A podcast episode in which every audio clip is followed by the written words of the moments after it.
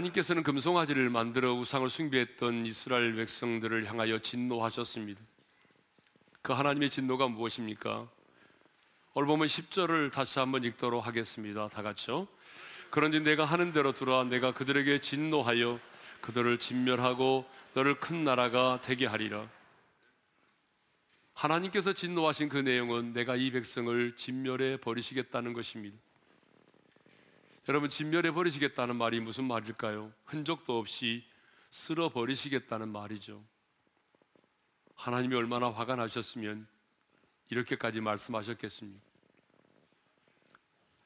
그러면 하나님께서 이렇게 진노하시고 이스라엘 백성들을 진멸하시겠다고 말씀하셨을 때에 모세는 어떻게 반응했을까요? 모세는 하나님의 사람답게 이 백성들의 죄를 사하여 달라고 기도의 무릎을 꿇습니다. 그런데 중요한 사실은요, 모세가 내가 이 백성을 진멸하겠다고 말씀하시면서 하나님께서 모세에게 새롭게 제안하신 내용이 있어요. 근데 모세는 하나님이 새롭게 자신에게 제안한 그 내용을 거절하고 기도의 무릎을 꿇었다는 사실입니다. 하나님께서 모세에게 새롭게 제안한 내용이 뭐죠? 너를 큰 나라가 되게 하리라입니다. 여러분 이 말씀이 무슨 말씀일까요? 내가 모세 너를 조상으로 세워서 새로운 한 민족을 일으키시겠다는 거예요. 내가 이 백성을 깨끗하게 진멸해 버리고 내가 너를 조상으로 세워서 새로운 언약의 자손을 일으키시겠다고 하는 것입니다. 여러분 생각해 보십시오. 한 민족의 조상이 된다고 하는 것이 얼마나 크고 얼마나 영광스러운 일입니까? 우리가 아브라함을 부를 때 뭐라고 부르죠? 믿음의 조상이라고 부르지 않아요. 그러니까 여러분, 새로운 민족의 조상이 된다고 하는 것은 개인에게 있어서도 너무나 영광스러운 일일 뿐만 아니라 자손 대대로 가문의 영광일 수 있습니다. 더구나 눈에 가시 같은 이 백성들이 사라진다고 하는 게 얼마나 기분 좋은 일입니까? 그렇게 많은 은혜를 받았음에도 불구하고 하나님을 끊임없이 시험하고 끄떡하면 불평하고 원망하고 그리고 돌을 들어서 자신을 쳐 죽이려고 했던 이 악한 백성들이 사라진다는 것 어쩌면 모세 자신에게 있어서는 육회, 상쾌, 통쾌한 일인지 모릅니다. 그런데 모세는 이런 영광스러운 하나님의 제안을 거절하고 기도의 무릎을 꿇습니다. 왜 그랬을까요? 왜 모세는 자기 개인에게 너무나 영광스러운 제안을 하나님이 하셨지만 그 제안을 거절하고 그 백성들을 위하여 기도했을까요? 그것은 너무나 이 백성을 사랑했기 때문입니다. 그토록 원망하고 불평하고 돌을 들어서 자신을 쳐 죽이려고 했던 약한 백성들이지만 그럼에도 불구하고 모세는 지도자로서 자기 민족을 사랑했다는 것입니다. 자기 민족을 사랑했기에 자신의 개인의 영광보다는 그 민족을 위하여 중보하며 기도하기 시작을 했습니다. 11절 상반절에 이런 말씀이 있습니다. 모세가 그의 하나님 여호와께 구하여 이르되 모세는 중보 기도를 드렸는데요. 모세는 하나님 앞에 기도할 때그 중보 기도를 드릴 때 가장 먼저 어떤 기도를 드렸을까요? 하나님의 명예를 구하는 기도를 드렸습니다. 어떤 기도를 드렸다고요? 하나님의 명예를 구하는 기도. 예. 입이 안 열리신 분이 몇 분 계시는데요. 어떤 기도를 드렸다고요? 하나님의 명예를 구하는 기도를 드렸습니다. 12절의 말씀을 우리 다 같이 읽겠습니다. 시작. 어찌하여 애굽 사람들이 이르기를 여호와가 자기의 백성을 산에서 죽이고 지면에서 진멸하려는 악한 의도로 인도해 내었다고 말하게 하시려 하나이까 주의 맹렬한 노를 그치시고 뜻을 돌이키사 주의 백성에게 이 화를 내리지 마옵소서. 지금 모세는 하나님 앞에 기도합니다. 뭐라고 기도합니까? 주의 맹렬한 노를 그치시고 그리고 하나님께서 뜻을 돌이키사 주의 백성들에게 이 화를 내리지 말아달라고 기도합니다. 그러면서 자신이 그렇게 간구하는 이유를 얘기하고 있습니다.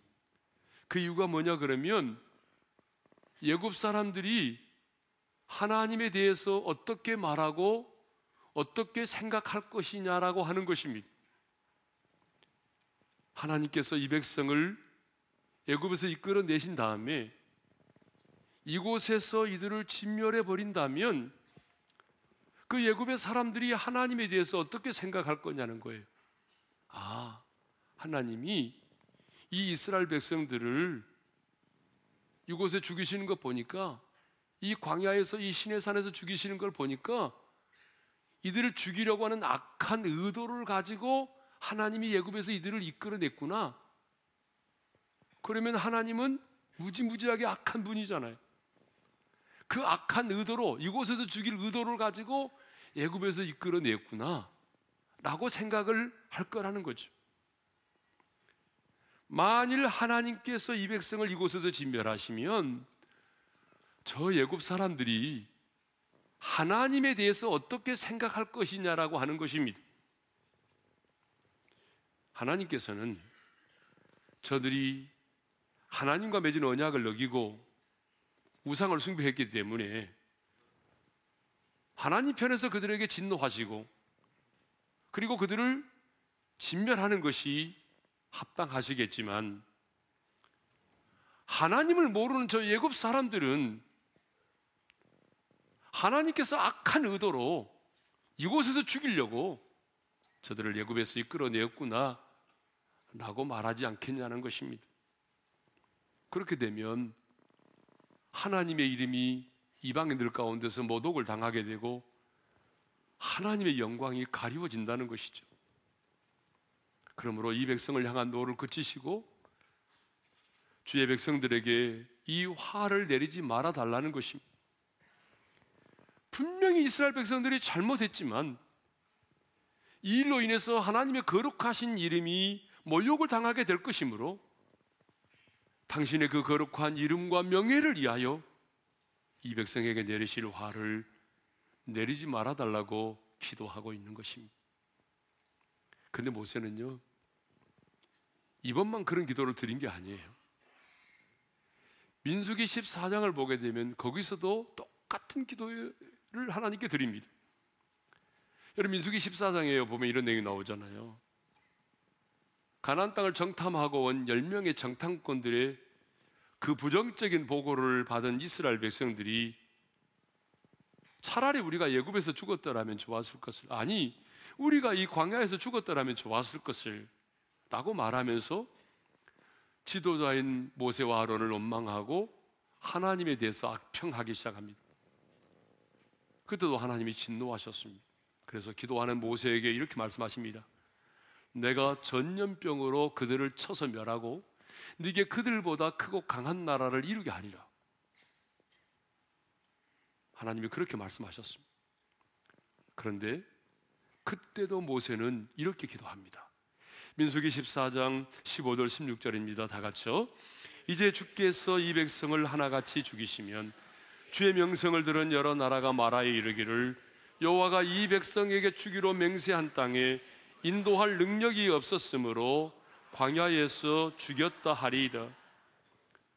하나님, 하나님께서 만일 이 백성을 이곳에서 죽이신다면 하나님에 대해서 소식을 듣고 하나님에 대해서 알고 있는 많은 나라의 사람들이 하나님에 대해서 어떻게 생각하고 어떻게 말할 거냐는 거죠. 아, 하나님이 이스라엘 백성들을 애굽에서 이끌어 내기까지는 했지만은 저 가나안의 원주민을 몰아내고 그 약속의 땅 가나안까지 이 백성을 인도할 능력이 없으므로 하나님이 여기서 죽으셨구나.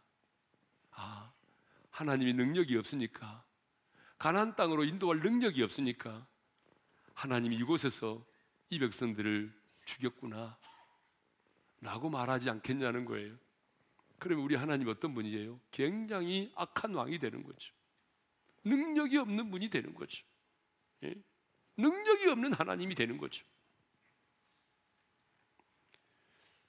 모세는 백성들이 죽느냐 사느냐의 문제보다도 하나님의 이름이 모독을 받고 조롱을 당하고 멸시당하는 것을 먼저 생각했습니다.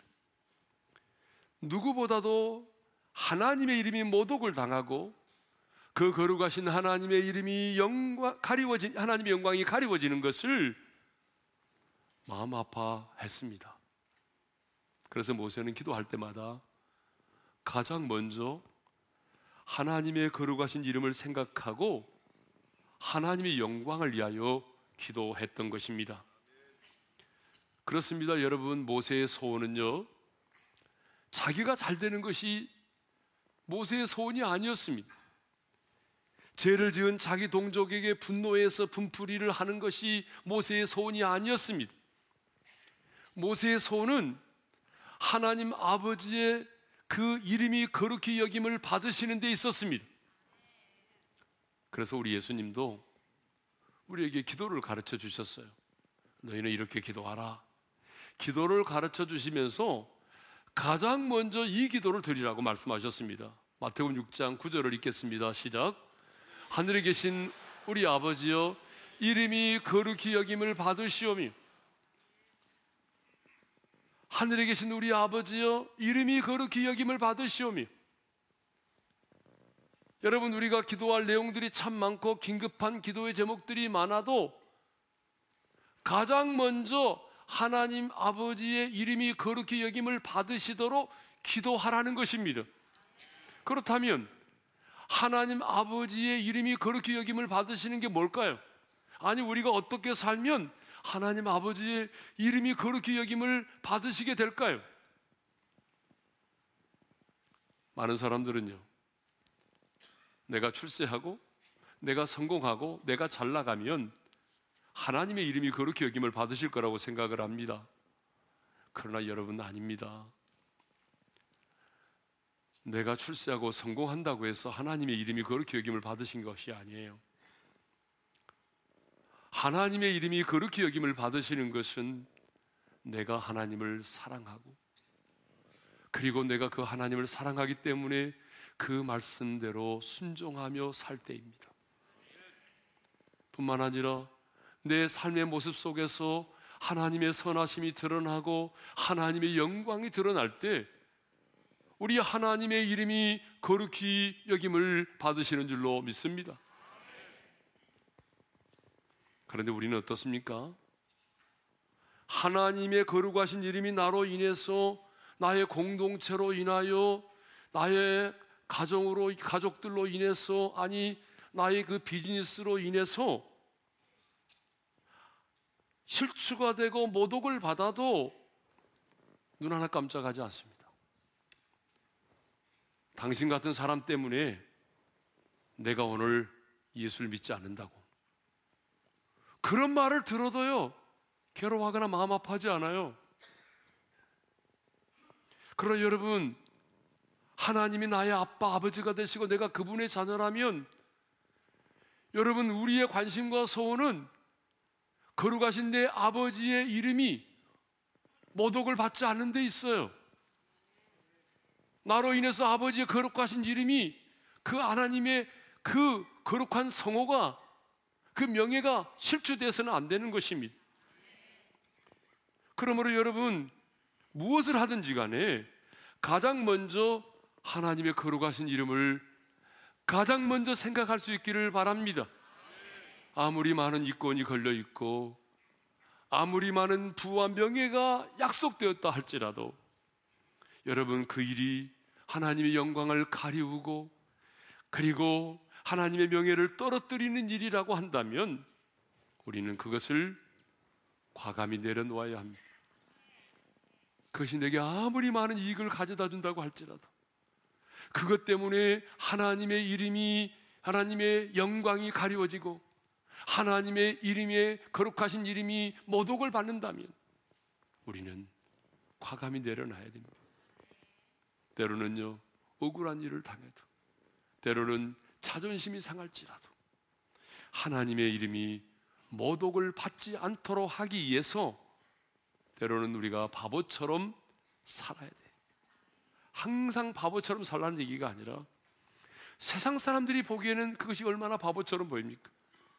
한 번만 눈 감아주면 되는데 한 번만 동조만 하면 그 많은 돈을 벌 수 있는데 그것 때문에 하나님의 영광이 가려워진다는 것 때문에 내가 그것을 내려놓고 포기한다면 세상 사람들은 바보라고 하겠죠. 그런데 여러분, 때로는 우리는 바보처럼 살 필요가 있습니다. 우리 옆 사람과 인사하겠습니다. 때로는 바보처럼 삽시다. 항상이 아닙니다. 때로는 예, 때로는 때로는 바보처럼 살아야 될 이유가 있어요. 예. 언젠가 저희 누나들이 하는 얘기를 제가 들었어요. 저는 누나가 많거든요. 결혼해서 살면서 힘들고 어려운 일이 너무나 많아서 정말 이혼도 하고 싶고 정말 이 가정이라는 울타리를 뛰쳐나가고 싶은 때가 한두 번이 아니었다는 그렇지만 그럴 수 없었던 이유는 내 아버지가 장로님인데 장로의 딸로서 내가 이혼을 하고 가정을 뛰쳐나간다고 한다면 그러면 내 아버지는 어떻게 될 것인가? 장로의 딸로서 아버지의 이름에 누가 될까 봐서 이혼도 하지 않고 참고 살았다는 것입니다. 여러분 그렇습니다. 자녀가 어떻게 사느냐에 따라서 아버지의 이름에 누가 될 수도 있고 영광이 될 수도 있는 거잖아요. 마찬가지요. 하나님의 자녀된 우리가 이 땅에서 어떻게 사느냐에 따라서 하나님의 영 하나님의 이름이 영광을 받을 수도 있고 하나님의 이름에 누가 될 수도 있는 것입니다.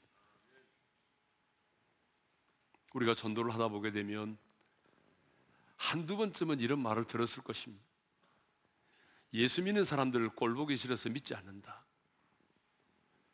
그렇습니다, 여러분. 사실 전도하다 보게 되면요.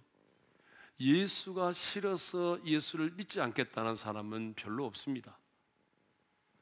그 예수 믿는 그 인간들, 그 예수 믿는 그 사람들 꼴보기 싫어서 예수 안 믿겠다는 거예요. 왜 그럴까요? 하나님의 사람인 우리들이 예수를 믿는 우리들이 하나님의 영광을 위해서 산다고 말은 하지만 실제로 삶 속에서는요, 이만큼도 손해보지 않고요, 언제나 극단적인 자기 이기주의의 모습만을 드러내고요, 자신의 욕심만을 채우기 위해 급급하기 때문이죠. 그래서 예수 믿는 그 인간들 때문에 예수 안 믿겠다는 사람들이 많습니다. 모세는 하나님께서 이 백성을 진멸하시겠다고 하셨을 때에 가장 먼저 그러면 사람들이 우리 하나님을 어떻게 생각할까? 하나님의 명예를 생각했습니다.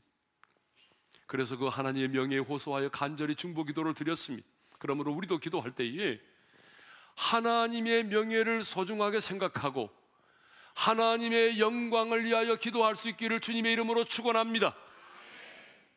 두 번째 기도는 뭐냐면요.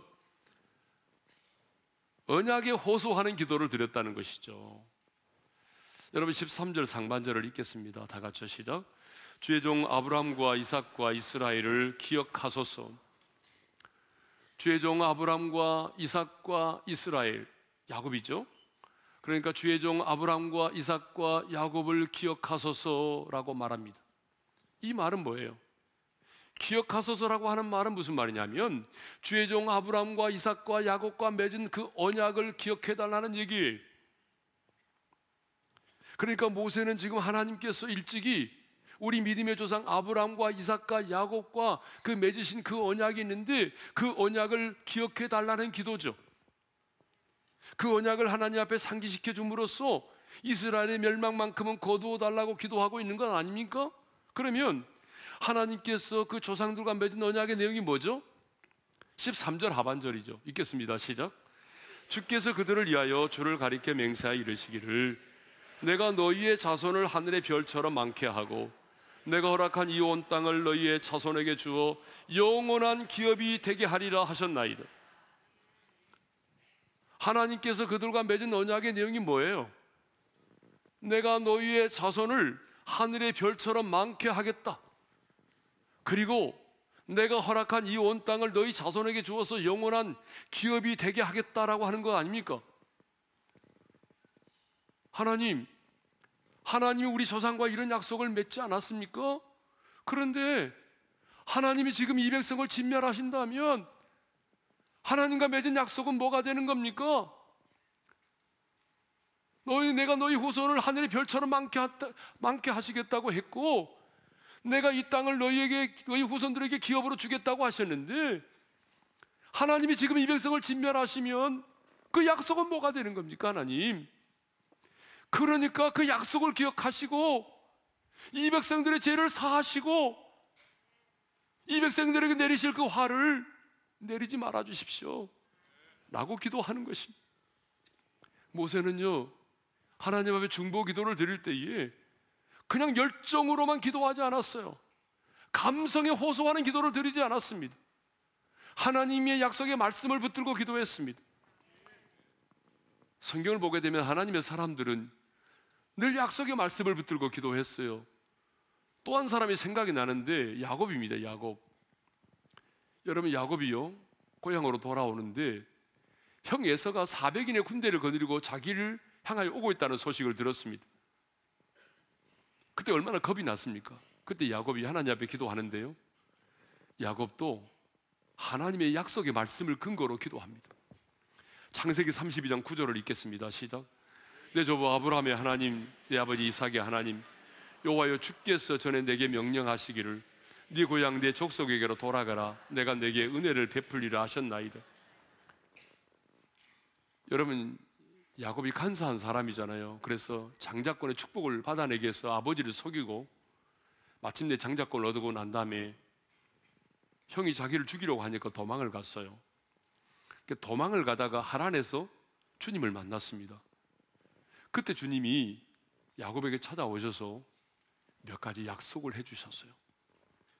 나는 너희 조부 아브라함의 하나님이다 라고 말씀하시면서 하나님이 약속하셨는데 창세기 28장 15절을 읽겠습니다. 시작. 내가 너와 함께 있어 내가 어디로 가든지 너를 지키며 너를 이끌어 이 땅으로 돌아오게 할지라. 내가 내게 허락한 것을 다 이루기까지 너를 떠나지 아니하리라 하신지라. 여러분 야곱이요. 이 약속의 말씀을 붙들고 기도하는 거예요. 하나님 제게 예전에 하란에서 저를 찾아와서 이 말씀 하셨잖아요. 하나님 약속하셨죠? 내가 너와 함께 있어 네가 어디로 가든지 내가 너와 함께 할 것이고 그리고 너를 이끌어 내가 이 땅으로 돌아오게 할지라. 내가 내게 허락한 것을 이루기까지 내가 너를 떠나지 아니하리라. 주님 분명히 약속하셨죠 저한테. 그러니까 제가 그 약속의 말씀을 붙들고 지금 내 고향 내 본토로 돌아갑니다. 그러니 하나님 그 약속의 말씀대로 나와 함께 하시고 나를 지키시고 내게 은혜를 베풀어 주십시오 여러분 이렇게 지금 기도하고 있습니다. 야곱은 그냥 기도하는 것이 아니라 하나님이 꼼짝하지 못하도록 하나님께서 자신에게 주셨던 약속의 말씀을 붙들고 지금 기도를 했다 그 말이죠. 그러므로 우리도 기도할 때에 여러분 그냥 기도하지 마시고 할 수만 있으면 꼭 하나님의 약속의 말씀을 붙들고 그 말씀에 근거하여 기도할 수 있기를 바랍니다. 자, 예를 들면요. 어, 내게 막 두려움이 임할 때, 여러분 두려움이 임할 때는요. 이사야 41장 10절의 말씀을 붙들고 기도하면 여러분 좋지 않겠습니까? 우리 한번 같이 보겠습니다. 시작. 두려워하지 말라. 내가 너와 함께 하면이라. 놀라지 말라. 나는 내 하나님이 되면이라. 내가 너를 굳세게 하리라. 참으로 내가 너를 도와주리라. 참으로 나의 의로운 오른손으로 너를 붙들리라. 여러분 아멘입니까? 또 모든 일에 막 자신감이 떨어지기도 하고 부정적인 막 생각이 내게 들 때에는 여러분 마가복음 9장 23절의 말씀을 크게 외치면서 기도하면 좋습니다. 다 같이 읽습니다. 시작. 할 수 있거든요. 무슨 말이냐? 믿는 자에게는 능히 하지 못할 일이 없느니라. 아멘. 여러분 아멘이죠? 또 염려가 너무 많아서 기도가 되지 않을 때는요. 여러분 베드로전서 5장 7절의 말씀을 붙들고 기도하는 게 좋습니다. 다 같이 읽습니다. 시작. 너 염려를 다 주께 맡기라. 이는 그가 너희를 돌보심이라. 또 여러분 우리가 뭐 질병으로 병으로 인해서 막 고통 가운데 있을 때는요. 이 마태복음 8장 17절의 말씀입니다. 다 같이 읽습니다. 시작. 우리 연약한 것을 친히 담당하시고 병을 짊어지셨도다. 그리고 이사야 53장 5절 하반절입니다. 시작. 그가 채찍에 맞음으로 우리는 나음을 받았도다. 또 여러분 마귀와 영적 전쟁을 치열하게 치를 때는요. 누가복음 10장 19절의 말씀을 붙들고 기도하는 것이 좋습니다. 시작. 내가 너희에게 뱀과 정갈을 밟으며 온수의 모든 능력을 제어할 권능을 주었으니 너희를 해칠 자가 결코 없으리라. 아멘. 또 여러분 우리가 막 물질적으로 너무 많은 어려움을 당하고 있을 때는요. 빌립보서 4장 19절의 말씀을 붙들고 기도하는 게 좋습니다. 다 같이요. 나의 하나님이 그리스도 예수 안에서 영광 가운데 그 풍성한 대로 너희 모든 쓸 것을 채우시리라. 여러분 아멘입니까? 그렇습니다. 우리는 기도할 때에 하나님의 약속의 말씀을 붙들고 기도해야 합니다. 약속을 지키시는 신실하신 하나님의 그 신실하심에 호소하면서 기도해야 됩니다. 왜냐하면 우리가 그렇게 약속의 말씀을 붙들고 기도할 때에 우리는 우리의 정력을 따라 기도하지 않게 되고 가장 합당한 하나님의 뜻을 따라 기도할 수 있기 때문입니다. 그러므로 여러분 가장 강력한 기도가 뭔지 아세요? 하나님을 꼼짝 못하게 하는 기도가 뭔지 아세요? 하나님의 약속의 말씀을 붙들고 기도하는 것입니다. 모세가 그렇게 기도했습니다. 저는 우리 어린의 모든 성도들이 기도할 때마다 그냥 기도하는 것이 아니라 하나님의 약속의 말씀을 붙들고 하나님의 신실하심에 호소하며 기도할 수 있기를 바랍니다. 하나님은요, 이 모세의 간절한 중보의 기도를 들으시고 뜻을 돌이키셨습니다. 그리고 말씀하신 화를 그 백성에게 내리지 아니하시겠다고 말씀하십니다. 14절의 말씀을 읽겠습니다. 시작. 여호와께서 뜻을 돌이키사 말씀하신 화를 그 백성에게 내리지 아니하시니라. 여러분 이 모세의 중보 기도가 백성들을 진멸코다 하셨던 하나님의 뜻을 돌이키게 했습니다. 성경을 보게 되면 하나님께서 중보의 기도를 들으시고 그 뜻을 돌이키신 적이 정말 많습니다.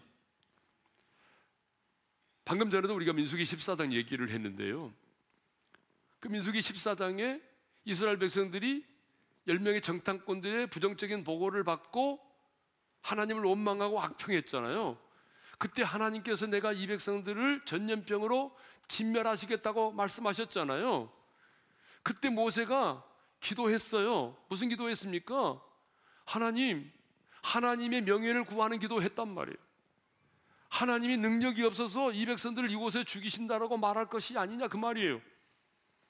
이렇게 중보하며 기도할 때에 하나님이요 모세의 기도를 들으셨어요. 그래서 민수기 14장 20절에 이렇게 말씀하십니다. 다 같이요. 여호와께서 이르시되 내가 네 말대로 사하노라. 여호와께서 말씀하시기를 내가 네 말이 누구죠? 모세 네가 기도한 그대로 내가 이 백성들의 죄를 사하시겠다는 것입니다. 여러분 이렇게 중보 기도가 중요한 거예요. 하나님은 그들이 지은 죄로 인해서 진노하시고 그들에게 그들을 진멸하시기로 작정하셨지만 모세의 중보 기도를 들으시고 그 뜻을 돌이키셨습니다. 그래서 그들의 죄를 사하셨고 그들을 진멸하지 않으셨습니다. 우리는 여기서 아주 놀라운 사실을 하나 발견하게 됩니다. 여러분 그 놀라운 사실이 뭔지 아십니까? 그 놀라운 사실은요. 죄를 향한 하나님의 진노보다 죄인을 향한 하나님의 사랑이 더욱 크시다는 사실입니다. 그래서 하나님은요, 죄를 향한 하나님의 진노보다 죄인을 향한 하나님의 사랑이 크시기 때문에 하나님은 내가 이 백성들을 진멸하겠다고 말씀하시고도 모세의 중보 기도를 받으시고 그들의 죄를 사시고 그들을 멸하시기로 하셨던 당신의 뜻을 하나님이 돌이키셨던 것입니다. 그런데 여러분, 우리는 이 사건을 단순한 이스라엘 역사 속의 한 사건으로만 보아서는 안 됩니다. 여러분, 우리 성경에 나오는 그 수많은 많은 사건들을 이스라엘의 역사 속에 있었던 단순한 사건으로 보아서는 안 되죠. 많은 사람들이 성경을 읽고 난 다음에 하는 말이 아, 뭐 구약을 내가 읽어봤는데 이스라엘 역사책이더구만 아주 무식한 소리를 합니다. 그런데 여러분, 성경은요, 이스라엘 역사책이 아니에요. 성경은 구원에 계십니다. 다시 말하면, 우리 인간이 어떻게 하면 구원을 받을 수 있는지를 하나님이 이스라엘에 그런 있었던 사건들을 통해서 우리에게 계시하고 있는 것입니다. 그래서 성경에 나와 있는 사건들을 우리가 어떻게 보아야 되냐면 하나님의 구속사적인 관점에서 보아야 된다는 것입니다. 하나님의 구속사적인 관점으로 본다면 여기 나오는 이스라엘 백성들의 범죄는 저와 여러분들의 죄를 의미하는 것이고 하나님께서 그 죄에 대해서 진노하시고 내가 이 백성들을 진멸하시겠다고 말씀하신 그 하나님의 심판의 내용은 오늘 죄인된 우리를 향한 하나님의 진노하심이고 죄인된 우리를 향한 심판하시겠다고 하는 하나님의 그 심판을 의미한다는 것입니다.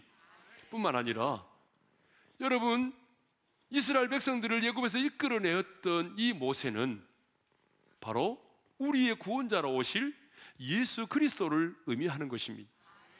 그리고 모세의 이 간절한 중보 기도는 하나님과 우리 사이 유일한 중보자로 오셔서 우리를 위하여 기도하셨고 지금도 하나님 보좌 우편에서 우리를 위하여 기도하고 계시는 예수님의 중보 기도를 미리 보여주는 것입니다.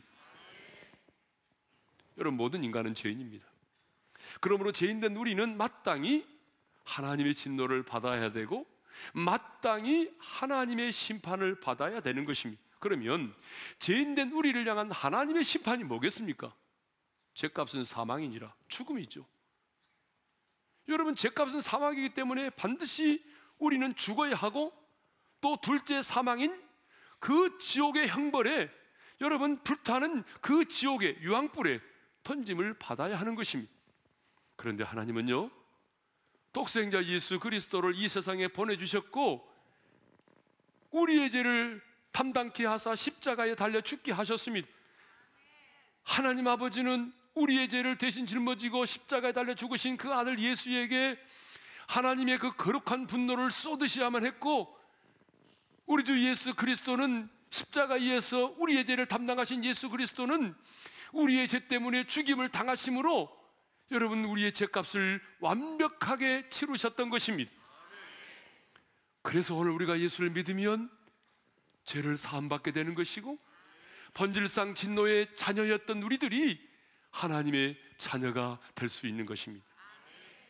이것을 보게 되면 마땅히 죄로 인해서 하나님의 진노를 받아야 되고 심판을 받아야 될 우리들인데 하나님께서 독생자 예수 그리스도를 보내셔서 우리를 구원하신 것을 보게 되면 죄를 향한 하나님의 진노보다 죄인을 향한 하나님의 사랑이 더 크다는 것을 우리가 알 수 있습니다. 그래서 우리 예수님도 서기관과 바리새인들이 현장에서 카르마다 잡힌 여인을 끌고 왔을 때에 주님이 뭐라고 말씀하셨습니까? 너희 중에 죄 없는 자가 먼저 돌로 치라고 말씀하셨습니다. 율법에 의하면 이 여자는 돌에 맞아 죽어야 되는데 여러분 율법보다가 하나님 은혜가 크다는 거죠. 그래서 사람들이 찔림을 받고 다 떠났을 때에 예수님은 이 여자에게 이렇게 말씀하셨습니다. 나도 너를 정죄하지 아니하노니 가서 다시는 죄를 범하지 말라. 여러분 하나님은 죄에 대해서 진노하시지만 죄인을 향한 하나님의 사랑은 그 진노보다 크다는 사실입니다. 인생을 살면서 여러분 넘어지셨습니까? 여러분들이 지은 그 죄를 가족들이 알면 얼굴을 들고 다닐 수 없을 정도로 그렇게 넘어지셨습니까? 그래서 끊임없이 그 죄로 인하여 사탄의 참소를 받고 계십니까? 아니, 여러분의 자녀가 넘어졌습니까? 여러분의 남편이 넘어졌습니까? 아니, 그 일로 인해서 하나님의 진노가 이미 여러분의 가정에 임하고 있습니까? 그럴지라도, 여러분, 그럴지라도, 다시 십자가를 붙들고 주님 앞으로 나오십시오. 그리고 진정으로 여러분의 죄를 고백하고, 여러분의 자녀의 죄를 고백하고, 여러분 남편의 죄를 고백하면서 회개하며 나아가십시오. 모세처럼 하나님의 명예를 구하고 하나님의 약속의 말씀을 붙들고 중보의 기도를 드리십시오. 하나님께서 그 모세의 기도를 들으시고 내가 네 말대로 이 백성들의 죄를 사하고 내가 이 화를 내리지 않겠다라고 말씀하신 것처럼 여러분의 그 중보의 기도를 통해서 여러분의 죄와 여러분의 가족들의 죄가 사해질 것이고 그리고 하나님의 진노가 그쳐지게 될 것입니다. 니네 백성들을 보십시오. 여러분 요나 선지자의 회개 메시지를 듣고 그 백성들이 금식하며 회개했을 때 하나님은 뜻을 돌이키사 니네 백성들을 멸망하지 않았 멸망시키지 않으셨습니다. 왜냐하면 죄를 향한 하나님의 진노보다 죄인을 향한 하나님의 사랑이 더욱 크시기 때문입니다. 저와 여러분이 지은 죄를 향한 하나님의 진노보다 저와 여러분을 향한 하나님의 사랑이 더욱 크시기 때문입니다. 그래서 하나님은 자기의 자존심이 상할지라도 자기의 뜻을 돌이키십니다. 여러분, 우리 하나님 자존심 진짜 세신 분이거든요. 그런데 하나님은 내가 이 백성을 진멸하겠다고 말씀하셨지만 그 뜻을 돌이키셨습니다. 여러분, 사람도 한 번 선포해 놓은 것을 돌이킨다고 하는 게 자존심이 허락하지 않습니다. 그런데 우리 하나님은 자기의 자존심까지라도 내려놓으시고 모세의 기도 말대로 모세가 기도한 그대로 그들의 죄를 사하시고 그 화를 내리지 않으셨습니다. 왜요? 그 이유는 죄를 향한 하나님의 진노보다 죄인을 향한 하나님의 사랑이 더욱 크시기 때문입니다. 이것이 우리의 소망이 아닐까요? 이 시간 우리 주신 말씀을 묵상하면서 참 오랜만인데 한번 일어나서 찬양하면 좋겠습니다. 다리 아프신 분은 그냥 앉아 계시고요. 주의 사랑을, 주의 선하심을, 주의 은혜를 생각해 보라. 하늘보다 크고 높으신 그 하나님의 사랑, 그 하나님의 은혜를 우리 묵상하면서 이 찬양을 하나님께 올려드리겠습니다.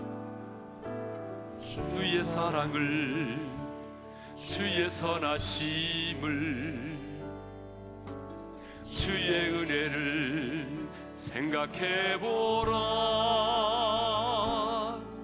하늘보다 더 높으신 아버지의 사랑 그거 놀랍네. 아버지 사랑 그거 놀랍네. 내 어찌 그 사랑 이으리 어찌 그 사랑 잊으리 어찌 주의 긍휼 잊으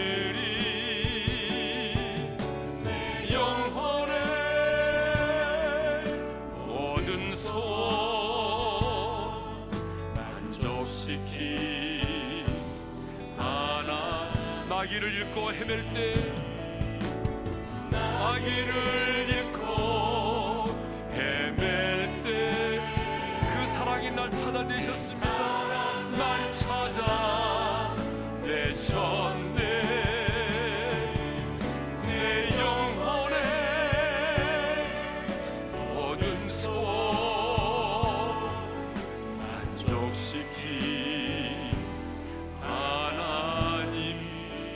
사랑을 주의 사랑을 주의 선하심 주의 은혜를 주의 은혜를 생각해보라. 하늘보다 더 높으신 아버지의 사랑.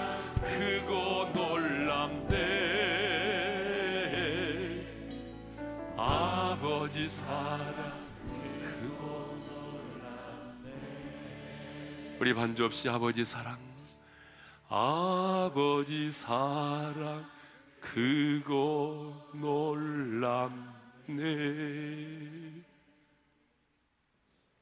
우리 한번 눈을 감고 주신 말씀 마음에 새기며 기도합시다.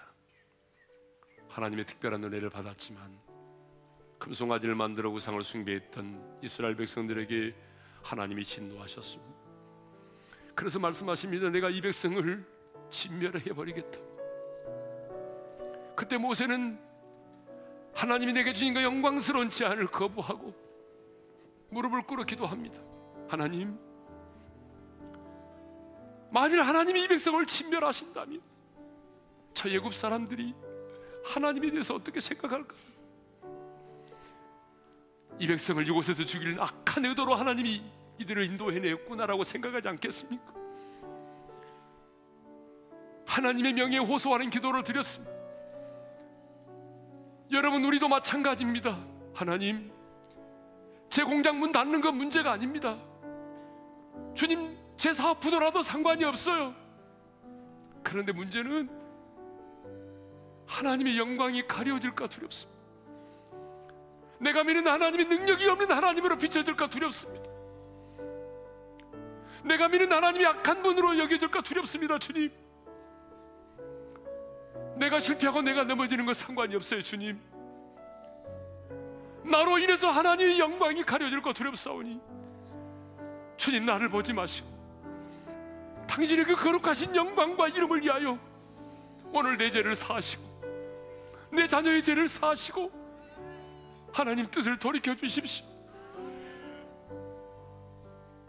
우리 조상 아브라함과 이삭과 야곱과 맺은 언약을 기억하시고 그 언약의 말씀대로 이 백성들의 죄를 사하시고 이 백성을 긍휼히 여기시고 뜻을 돌이켜 주십시오 하나님 오늘 이 시간 우리도 모세의 심정을 가지고 기도했으면 좋겠습니다. 하나님, 하나님의 명예를 구하는 사가 되겠습니다. 하나님의 명예를 구하는 기도자가 되겠습니다. 내가 그냥 기도하는 것이 아니라 하나님의 약속의 말씀을 붙들고 기도하기를 원합니다. 나를 내 죄를 내가 지은 죄를 향한 하나님의 진노 내가 압니다. 내가 범죄함으로 하나님이 얼마나 진노하셨는지 내가 알고 있습니다. 그러나 내가 지은 죄를 향한 하나님의 진노보다 나를 향하신 하나님의 사랑이 더 크다는 것을 내가 알기에 오늘도 이 시간 내가 십자가를 붙들고 아버지 앞에 나갑니다. 이것이 나의 소망임을 믿기 때문에 내가 좌절하지 아니하고 내가 절망하지 않고 다시 한번 십자가를 붙들고 나아갑니다 주님. 오늘 이 약속의 말씀을 붙들고 우리 거룩한 두 손을 들고 주여 한번 외치고 모세의 심정으로 부르짖어 기도하며 나가겠습니다. 주여! 아버지 하나님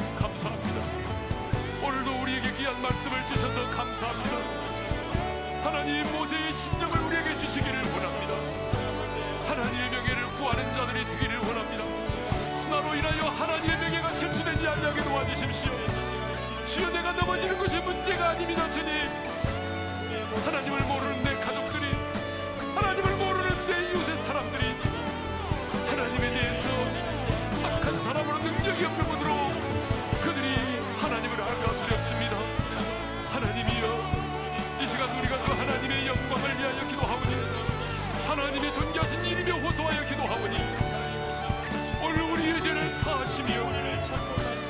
하나님 아버지 그 뜻을 돌이켜 주시기를 원합니다 하나님의 말씀을 붙들고 기도하며 나갑시다 주님 내가 지은 죄를 향한 하나님의 진노보다 나를 향한 하나님의 사랑이 크심을 내가 믿기에 오늘도 내가 약속의 말씀을 붙들고 십자가를 붙들고 나가오니 주님이여 오늘 나를 긍휼히 여기시고 하나님 아버지 나를 다시 한번 살려주시고 하나님의 뜻을 돌이켜 주시며 하나님의 신실하심을 드러내 주시기를 간절히. 성령님의 역사해 주시옵소서. 성령님이여 기름 부어 주시옵소서. 안복시키 하나님. 하나님 아버지 모세의 심정을 우리에게 주십시오. 지금 내가 넘어졌습니다. 내 자녀가 넘어졌습니다. 내 남편이 넘어졌습니다. 그 죄를 향한 하나님의 진노를 내가 압니다. 그렇지만 그 죄를 향한 하나님의 진노보다 나와 내 남편과 내 자녀를 향한 하나님의 사랑이 더 크다는 걸 내가 압니다. 그래서 이 시간에 하나님의 명예를 구하며 기도하오니 오늘 우리의 기도를 들으사 그 죄를 사하시고 뜻을 돌이켜 주십시오, 주님. 우리 어떤 이익과 명예보다도 하나님의 이름이 모독을 받는 거 용납하지 않겠습니다. 주님, 그렇습니다. 내 사업이 문을 닫아도 괜찮지만 이것 때문에 우리 하나님의 영광이 가려질까 두렵습니다. 내가 믿는 하나님의 능력이 없는 하나님으로 비춰질까 두렵습니다. 하나님의 약속의 말씀을 붙들고 씨름하며 기도할 때에 하나님의 신실하심에 호소하며 기도할 때에 하나님의 그 신실하신 하나님 그 약속의 말씀대로 응답하여 주십시오. 이제는 우리 주 예수 그리스도의 은혜와 하나님 아버지의 영원한 그 사랑하심과 성령님의 감동 감화 교통하심이 죄를 향한 하나님의 진노보다 죄를 향한 하나님의 사랑의 크심을 믿기에 절망 중에서 소망을 갖고 믿음으로 중보하여 하나님의 역사를 다시 보기를 원하는 지체들 위해 이제로부터 영원토록 함께 하시기를 축원하옵나이다. 아멘.